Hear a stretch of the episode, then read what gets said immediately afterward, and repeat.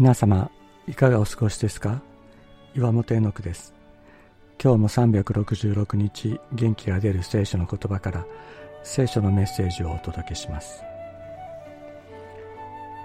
7月27日おとぎ話のような幸せはないけれど聖書が私たちに教える祝福とは何かおとぎ話のように私たちが思い描く幸せが与えられるというものではありません。聖書は私たちの人生に罪があり失敗があり嘆き悲しみがありそして別れや絶望さえあることをそのまま描き出しています。太陽は昇っては沈みます。夜を照らすはずの月も陰り光のない夜を私たちは経験します。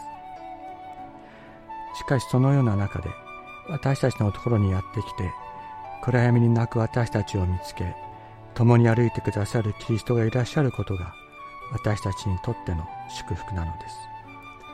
たとえ周囲が暗闇でも私たちを照らすキリストが私たちを訪れてくださる。